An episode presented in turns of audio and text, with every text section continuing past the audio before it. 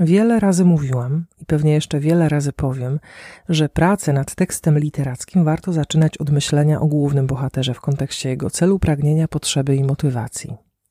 Oczywiście nie zamierzam tego odwoływać. Wszystko, co na ten temat powiedziałam i co jeszcze powiem, jest ważne i ma sens. Ale ostatnio zmieniłam trochę zdanie. Zaczęłam pracę nad pewnym projektem literackim i przez miesiąc, a może dłużej, zastanawiałam się, co jest nie tak z moim protagonistą, dlaczego mi z nim nie po drodze, dlaczego go nie rozumiem, dlaczego czasem w ogóle nie widzę. Okazało się, że rozwiązanie znajduje się w konflikcie, który rozłaził się jak guma w dresie. I tu doszłam do wniosku, że może warto zacząć pracę nie od protagonisty, ale od antagonisty. I teraz zrób proszę krótki rachunek sumienia. Jak często zanim zaczniesz pisać, zajmujesz się antagonistą? A jeżeli się nim zajmujesz, co o nim myślisz? Jak o nim myślisz? Kim jest dla ciebie? Wrednym chłopcem? Złą dziewczyną? Nazywam się Ewa Madejska. Jestem pisarką i nauczycielką twórczego pisania. W tym podcaście opowiadam o tym, jak dobrze pisać literaturę.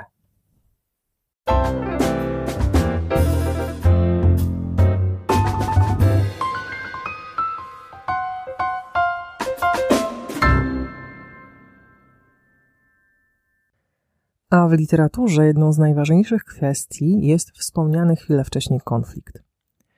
Chciałabym powiedzieć, że jest kwestią najważniejszą, mam jednak wrażenie, że wciąż mówię o kwestiach najważniejszych, ale w pisaniu jest tak, że chyba wszystko jest najważniejsze. Do rzeczy.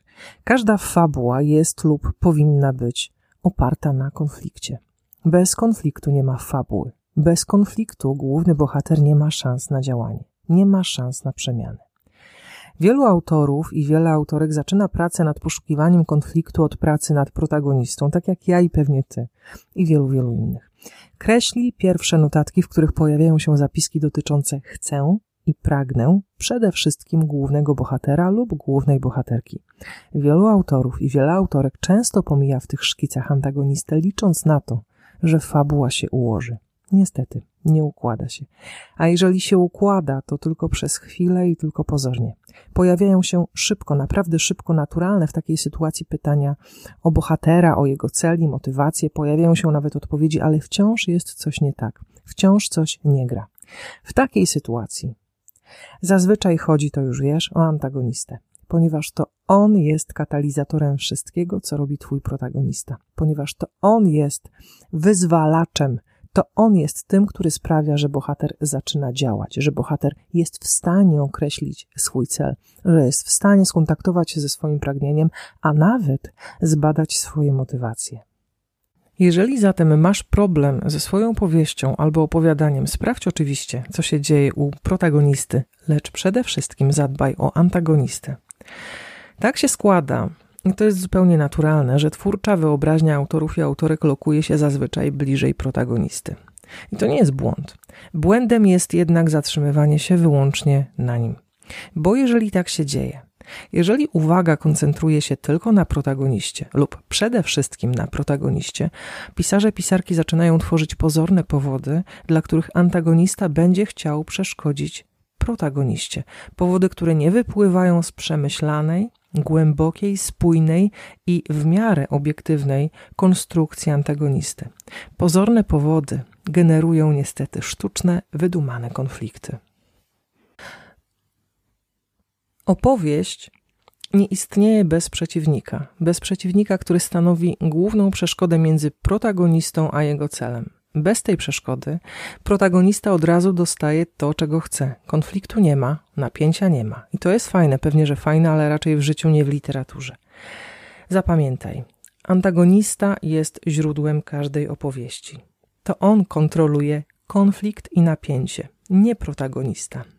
Bo zastanów się, jeżeli planujesz konflikt w powieści, mm, obmyślając, co najpierw zrobi protagonista, i jak na to zareaguje antagonista, planujesz przyczynę i skutek w niewłaściwej kolejności. To antagonista wyzwala konflikt. To on jest katalizatorem konfrontacji, a to, co robi protagonista, przynajmniej do pewnego momentu, skutkiem. Dlatego przeciwnik jest taki ważny. I dlatego proponuję Ci dzisiaj trochę inną metodę pracy z tekstem. Zacznij planować powieść lub opowiadanie od antagonisty. Jak to zrobić? Po pierwsze, zastanów się, kto jest lub kto może być antagonistą w Twojej opowieści. Kiedy zaczynasz projektować e, swoją historię mniej lub bardziej dokładnie, bo sposobów na projektowanie, planowanie historii jest mnóstwo, prawdopodobnie mało wiesz o antagoniście. Możliwe, że w ogóle nie chcesz e, niczego o nim wiedzieć na początku. Wiesz natomiast, że konflikt jest konieczny i to jest ten moment, moment związany z konfliktem, w którym powinieneś, powinnaś zacząć poważnie myśleć o przeciwniku głównego bohatera lub głównej bohaterki. Pamiętaj, antagonista nie zawsze musi być złym facetem lub zimną suką. Może, ale nie musi, to zależy od gatunku. Kim musi być? Godnym przeciwnikiem, godną przeciwniczką twojego bohatera, twojej bohaterki. Powinien być kimś, kogo osobiste pragnienia i cele stworzą przeszkodę między osobistymi pragnieniami i celami postaci głównej. Moralność, niemoralność, etyka lub jej brak nie mają z tym nic wspólnego, albo niewiele, chociaż mogą, jeżeli się uprzesz. Na początek ogarnij antagonistę ogólnie. Sprawdź, w jakim jest wieku, jaka jest jego historia, jak wiąże się z historią protagonisty, o ile w ogóle, czy mają wspólną przeszłość, czy mogą mieć wspólną przyszłość, czy jest jakaś tajemnica, jakiś sekret między nimi. Sprawdź też, w jakiej postaci em, z tych, które już sobie wymyślasz, które już szkicujesz, tkwi największy potencjał do tego, by stworzyła ta postać konflikt. Przypomnij sobie antagonistów i antagonistki z filmów i powieści, które lubisz. Korzystaj z podpowiedzi, jakie już oferują ci kinematografia i literatura, bo na przykład antagonistką Williama Tuckera w Notting Hill jest Anna Scott, aktorka. Antagonistą Adama Pedersena w Jabłkach Adama jest pastor Iwan. Antagonistą Antonia Salieriego w Amadeuszu jest Mozart, ale tylko pozornie. Do Adama i Antonia wrócę za chwilę. Antagonistą Mai w opowiadaniu Maja Wionkers jest jej syn, Gogi. Antagonistą Jean-Baptista Grenouilla w Pachnidle jest społeczeństwo, w którym nie ma miejsca na takie indywidua jak Jean-Baptiste. To nie są demoniczni antagoniści i antagonistki z drużyny Lorda Voldemorta. To są pełnowymiarowe postacie. Tak wiem, społeczeństwo nie jest postacią, za moment to wyjaśnię. Tak czy inaczej są to pełnowymiarowe postacie ze swoją historią, przeszłością, słabościami i uwarunkowaniami. Pochyl się nad antagonistą uczciwie. To znaczy bez założeń, bez ocen, bez negatywnego nastawienia.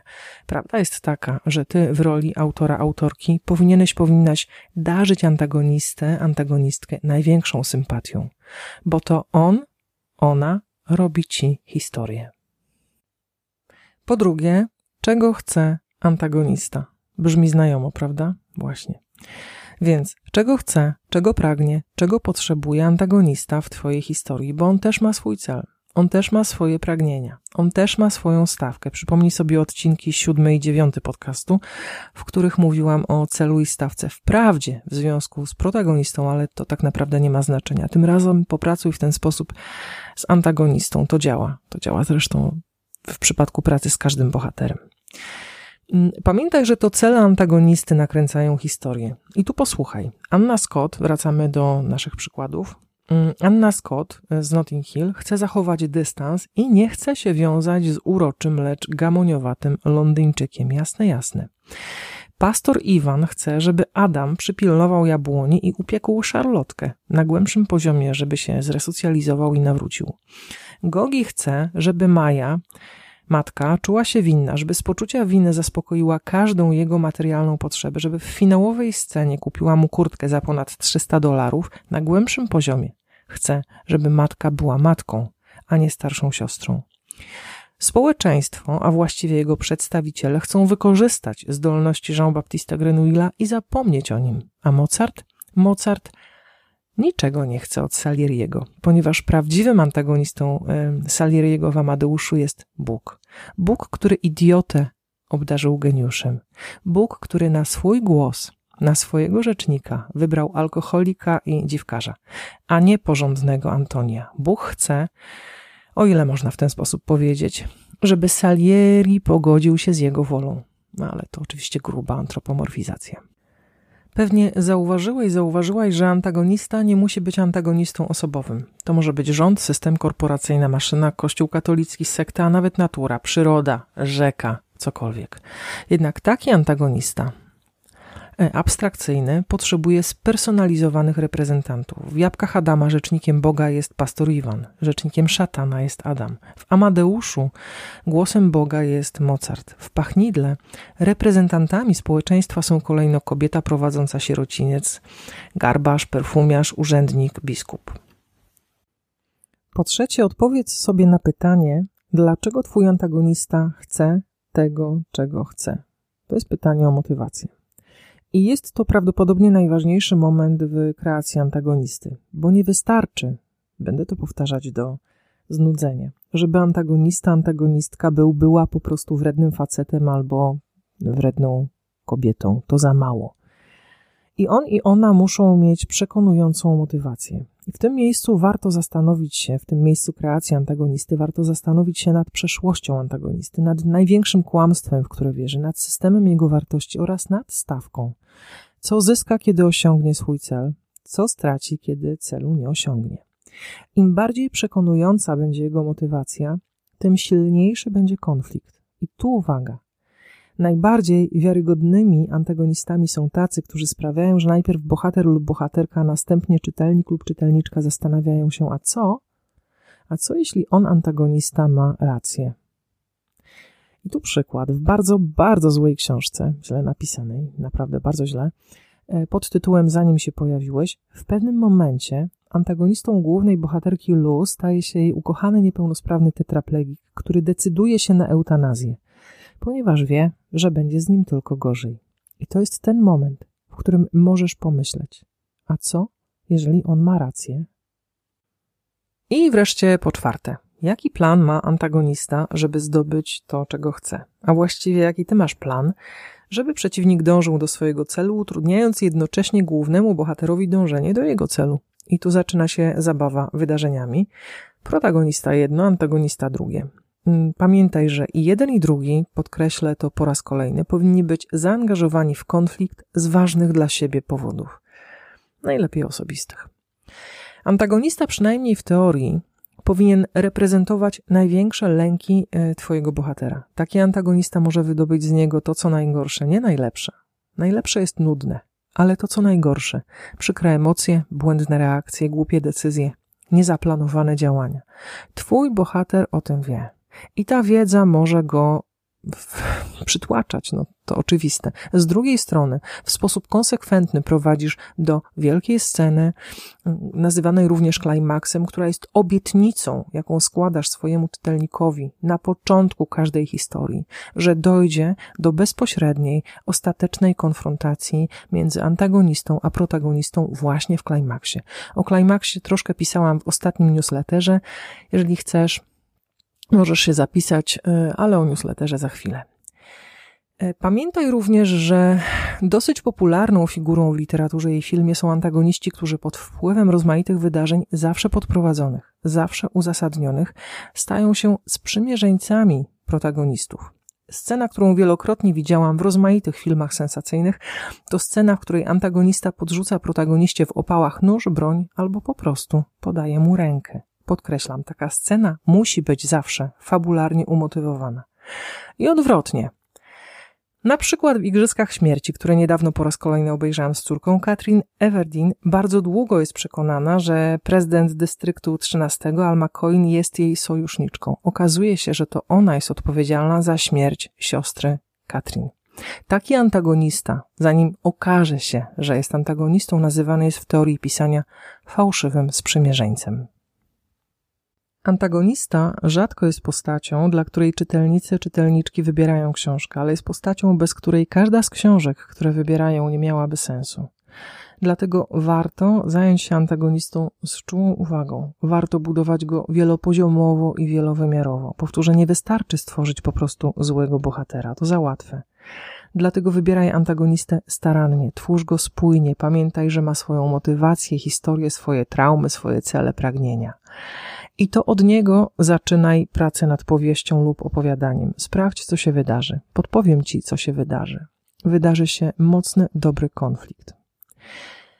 Nie twórz y, antagonisty w oderwaniu od protagonisty. Mimo wszystko, kiedy nad nim e, się zastanawiasz, kiedy o nim myślisz, pamiętaj, że tam obok czai się już protagonista. Myśl o nich, jeżeli możesz, w miarę spójnie, w miarę jednocześnie. Mm, próbuj ich wiązać. Kiedy zastanawiasz się, kogo uczynić antagonistą, pomyśl, z kim twój bohater, twoja bohaterka tworzy w historii najważniejszy związek. Najważniejszy związek. Ten związek może być odpowiedzią na twoje pytanie. E, bo tam się czai konflikt. Mm, przede wszystkim kochaj swojego antagonisty. To naprawdę twój najważniejszy bohater. Wiem, to może być trudna i wymagająca miłość. To może być relacja bez przyszłości. Warto jednak w nią zainwestować. Zwróci się z nawiązką. I ostatnia rzecz. Um, pomyśl o swoich brzydkich cechach, o brudnych sprawkach, o mniejszych i większych grzeszkach. Są częścią ciebie. Ich autorem, autorką jest twój wewnętrzny antagonista. Czasem się go wstydzisz, czasem go ganisz, ale jednak kochasz. A jeżeli nie kochasz, bo jest dla ciebie jak rude adoptowane dziecko podobne do sąsiada, trudno i tak musisz z nim żyć. Wcześniej albo później prawie wszystko mu wybaczysz. Powieściowego antagonistę potraktuj z równą czułością. Czy ci się to podoba, czy nie, zawsze będzie odpryskiem twojej ciemniejszej strony. To na dzisiaj wszystko. Jeżeli uważasz to nagranie za wartościowe, podziel się nim z innymi. Będę wdzięczna. Skontaktuj się ze mną, jeżeli masz pytania, wątpliwości albo pomysły na kolejne odcinki. I już zupełnie na koniec i organizacyjnie zapraszam do newslettera. Możecie się mm, do niego zapisać na mojej stronie ewamadejska.pl w odpowiednim miejscu. Na Waszą prośbę ćwiczenia dotyczące zimowej przygody Andrzeja i Emilii będą dostępne dla wszystkich nowo zapisujących się do twórczej poczty i wszystkie kolejne zadania również. E, co w marcu? W marcu zaczynamy newsletterową pracę nad zmysłami i emocjami. Przygotujcie się na dwa duże wyzwania, na dwie naprawdę trudne sceny. Warto się z nimi zmierzyć. Pytacie mnie również w mailach o konsultacje i pracę z tekstami. To bardzo miłe jest, dziękuję, ale sytuacja jest taka, że pierwsze wolne terminy mam dopiero w połowie kwietnia. Natomiast na maile odpowiadam e, na bieżąco. Kontakt małpa ewamadejska.pl Tymczasem pozdrawiam. To już naprawdę koniec. Do widzenia, do usłyszenia. Dobranoc.